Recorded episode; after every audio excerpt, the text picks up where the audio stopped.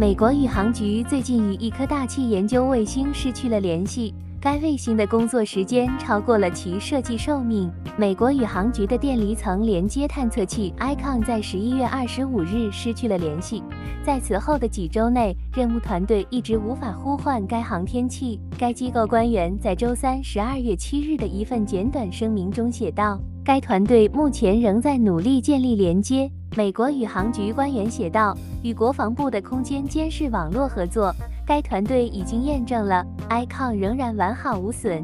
ICON 的硬件包括一个指令丢失计时器，如果它在八天内没有与地面控制人员，该装置将重置航天器。但航天器在周一十二月五日完成重置后仍然保持沉默。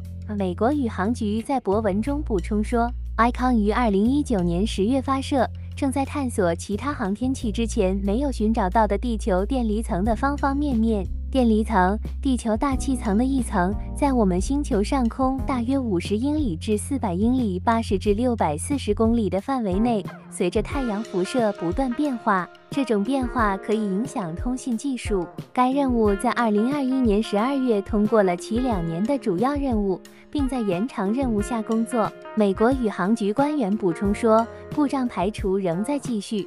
因为任务小组将问题的可能来源探讨为航空电子设备或射频通信子系统内的问题。博文指出，现在还不清楚该航天器是否会再次打电话回家。团队目前无法确定航天器的健康状况，缺乏下行链路信号可能表明系统出现故障。